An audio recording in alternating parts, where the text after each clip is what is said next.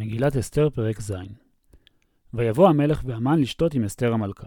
וכאן יש הפוגה לאמן מכל היום הקשה שעבר עליו, ושוב יש לו צד של גאווה וגדולה, כי הוא שוב במשתה עם המלך והמלכה. ויאמר המלך לאסתר, ולא נאמר לאסתר המלכה, כי בינתיים, בינתיים היא עוד לא התנהלה כמו מלכה, ולא אמרה לו מה היא רוצה שיקרה. גם ביום השני במשתה היין, כי היא הבטיחה לו שבפעם הזו היא תאמר מה שאלתה ומה בקשתה, ואולי הוא כבר פתר את הבעיה כשהוא גידל את מרדכי, אבל צריך להיות בטוח שהכל יסתדר, ולכן הוא שואל שוב, מה שאלתך אסתר המלכה ותינתן לך, כלומר שתאמרי את השאלה עצמה ולא תבקשי לבוא למשתה שלישי, והשאלה הזו עצמה תינתן לך, ומה בקשתך שמאחורי השאלה, מה את רוצה להשיג באמת, עד חצי המלכות ותיעש, כי אני עדיין מוכן שתהיי שותפה במלכות. ותען אסתר המלכה, שכאן היא מתחילה להתנהל כמו מלכה. ותאמר, אם מצאתי חן בעיניך המלך, כי אני לא כמו ושתי, ואני רוצה שתעשה את הרצון שלי רק אם אני מספיק מוצאת חן בעיניך בשביל זה. ואם על המלך טוב, לעשות את הדבר עצמו שאני מבקשת, ואם לא טוב בעיניך או אני לא מספיק מוצאת חן, אני לוקחת את דבריי בחזרה.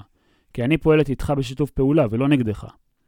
תינתן לי נפשי בשאלתי, הבקשה שאני מבקשת בפירוש זה את החיים שלי. אבל, ועמי בבקשתי, הרצון שמאחורי הבקשה שלי זה להציל את העם שלי. וזה מה שאני באמת רוצה. ואם את העם שלי לא תציל, אז גם את נפשי אני לא לוקחת, ואני מוכנה למות בשבילם, כמו שכבר ראית בחצר בית המלך הפנימית. ולכן אל תנסה לתת לי את נפשי גם בלי לתת לי את עמי. כי נמכרנו אני ועמי, כלומר שאסתר רומזת שהמן ידע שהיא יהודייה, ובכוונה הוא התכוון להרוג אותה, כמו שוושתי נהרגה. המילה נמכרנו מעבירה את האחריות ישירות לאחשוורוש, כי אף אחד לא יודע על פרשת הכסף חוץ ממרדכי שגילה לאסתר, ומי שמכר הוא אחשוורוש.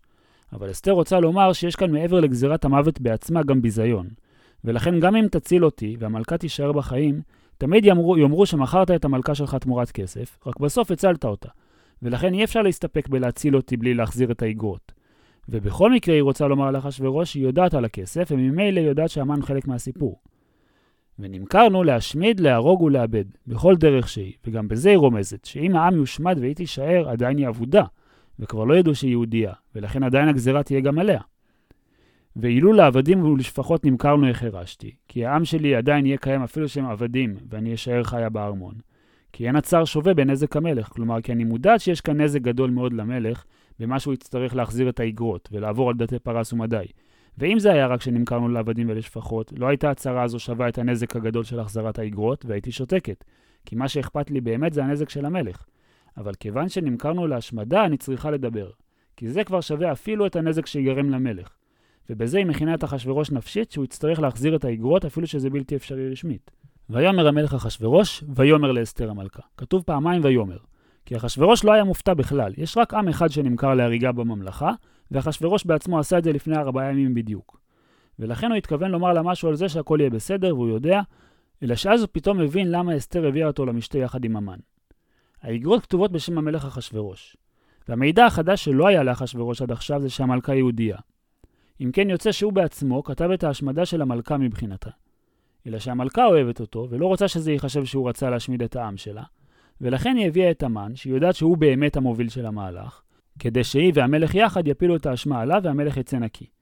ולכן היא אומרת נמכרנו, בלי לומר ממחר, כדי שהאשמה תיפול על המן.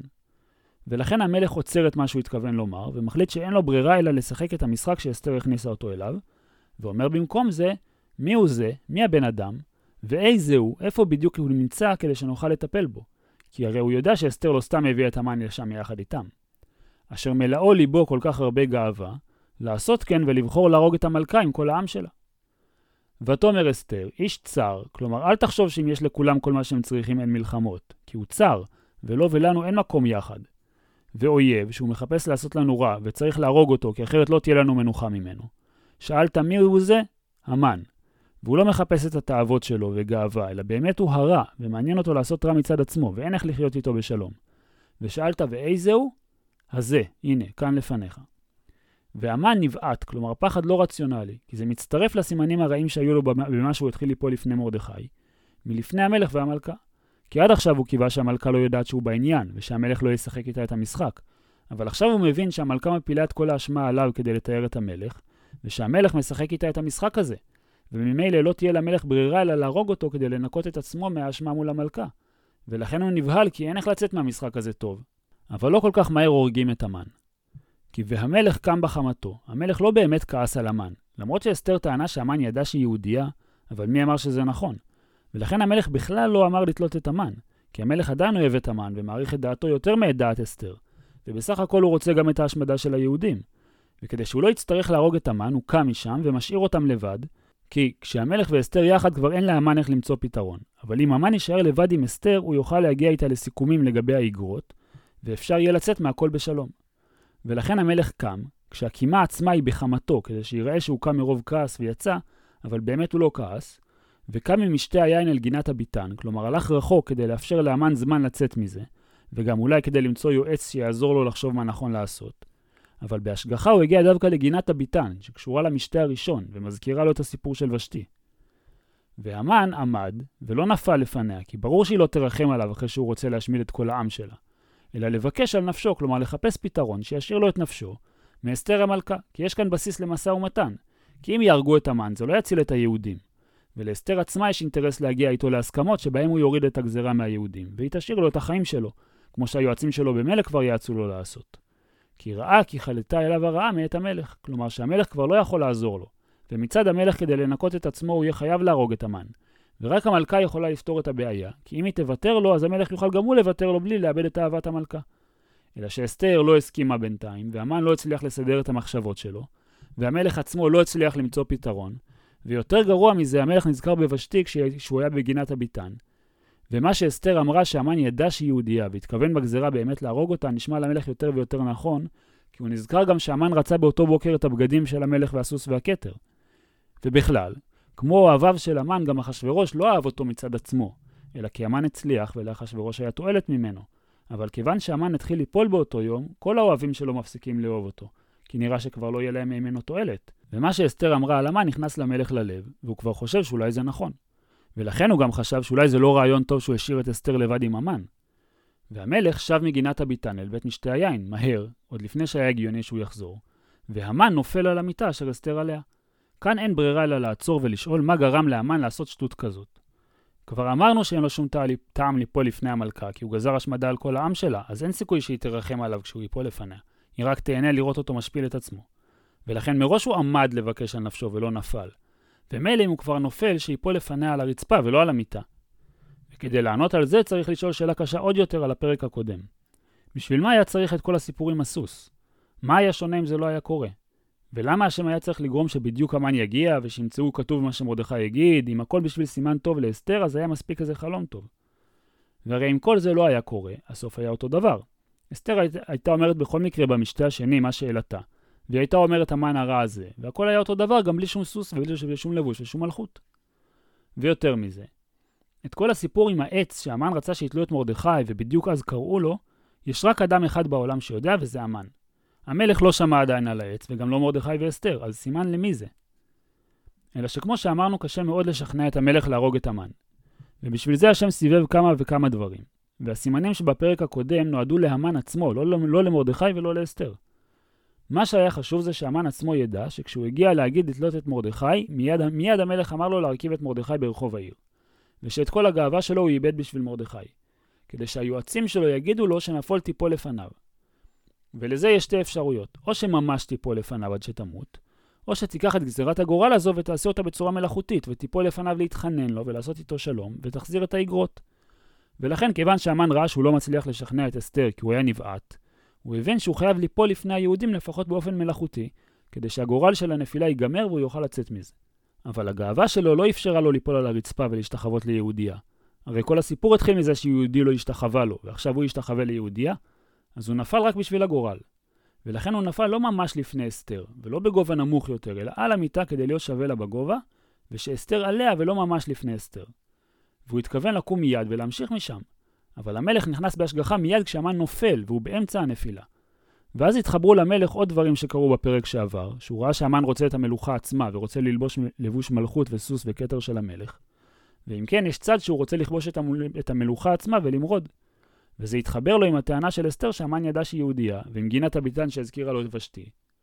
ויחד עם זה היה צריך גם שהעץ יהיה מוכן כבר, כדי שיוכלו לתלות את המן מהר לפני שהמלך יספיק לחשוב על זה, ורק כשיצטרפו כל הנקודות האלו היה אפשר להיפטר מהמן. ומזה נלמד שלפעמים כדי שמשהו גדול יקרה במציאות צריך הצטרפות של הרבה מאוד פרטים קטנים שיקרו. והשם פועל דרך המציאות, כך שהוא גורם שכל הפרטים האלו יקרו בדיוק בזמן שצריך אותם. ובהצטרפות של כולם אפשר להזיז דברים גדולים שעד לפני רגע היו נראים בלתי אפשריים. ולכן, ולכן אחרי כל הסיבובים, המן נופל על המיטה ברגע המכריע. ויאמר המלך, הגם לכבוש את המלכה עמי בבית? כלומר, עד עכשיו טענת שאתה רוצה שרק ברחוב העיר יראו אותך בלבוש מלכות, כלפי אנשי העיר, אבל לא כלפי המלך. והנה מסתבר שאתה רוצה את המלכה עצמה. ואצל אחשורוש התאווה היא העיקר, ולקחת לו את המלכה זה לא דבר שיסלח עליו. ועימי, כלומר אתה רוצה לכבוש גם אותי ולהיות מלך במקומי. ולא רק בחוץ, אלא בבית, שאתה תהיה השולט לגמרי, אם ככה אתה כנראה באמת מורד. הדבר יצא מפי המלך, שעד עכשיו המן האמין שהוא לטובתו ורק משחק משחק בשביל אסתר. ולכן צריך להסתדר מול אסתר, אבל ברגע שהמלך עצמו כועס עליו, אז כבר אין תקווה, ופני המן חפו. הפנים שלו נהיו מכוסות, כלומר לא היה לו כבר לאן להסתכל ואיזה עצה לחפש. ועדיין, אם היינו עוצרים כאן, המלך היה נרגע מהכעס וחוזר לחפש איך להציל את המן. כמו שכשוך חמת המלך אחשורוש הוא זכר את ושתי. ולכן היה צריך את העץ שכבר יהיה מוכן. ויאמר חרבונה, שהוא היה אחד מן הסריסים לפני המלך, אז כששלח אותם המלך להביא את ושתי. ולכן עצם מה שהוא נמצא שם הזכיר למלך את העניין עם ושתי. וכאן צריך להבין למה מעניין את המלך כל מה שאומר חרבונה, שהעץ גבוה 50 אמה, ושמרדכי דיבר טוב על המלך, ושהעץ עומד בבית המן. הרי המלך רוצה לתלות את המן בגלל מרד במלך, והוא רק צריך עץ. אלא שחרבונה יודע שלמלך יש בעיה. הוא צריך לרצות את אסתר, ובשביל זה לכאורה צריך להחזיר את האגרות וזה בלתי אפשרי. לכן הוא מציע למלך הצעה שאי אפשר לסרב לה. גם הנה העץ, כלומר כדי לרצות את המלכה, נתלה את המן על העץ. אשר עשה המן למרדכי אשר דיבר טוב על המלך, ואתה יודע כבר שמרדכי הוא מישהו שהמלכה מעריכה, ולכן אל תחשוש מאיפה יהיה לך משנה למלך אחר במקום המן. כי אפשר לתת את המשרה של המן למרדכי, שבמילא כבר קיבל היום את מה שהמן רצה לעצמו, וזה בטח ישמח את המלכה. והעץ עומד בבית המן, שזה רומז למשרה של המן, שאפשר להעביר את בית המן לאסתר ואת הסמכויות שלו. והעץ גבוה 50 אמה, וככה המן יתעלה בפרסום גדול מאוד, והמלכה תהיה מרוצה למרות שלא נחזיר את האגרות. ולכן ויאמר המלך תלו עליו, כי זה באמת היה הפתרון הכי טוב שהיה בנמצא. ויתלו את המן על העץ אשר הכין למרדכי, שזה המשך של מה שמרדכי קיבל כבר את כל הכבוד שהמן רצה לסדר לעצמו. וכל זה רמז למה שעוד יקרה, שבנהפוך הוא והיהודים יהרגו את שונאיהם על ידי האגרות עצמן שהשונאים ארגנו. ורק אז וחמת המלך שכחה, והספיקו להרוג את המן לפני שחמת המלך על החשדות שלו בהמן שכחה, ולכן הוא עוד לא נרגע ולא חיפש דרך להציל את המן.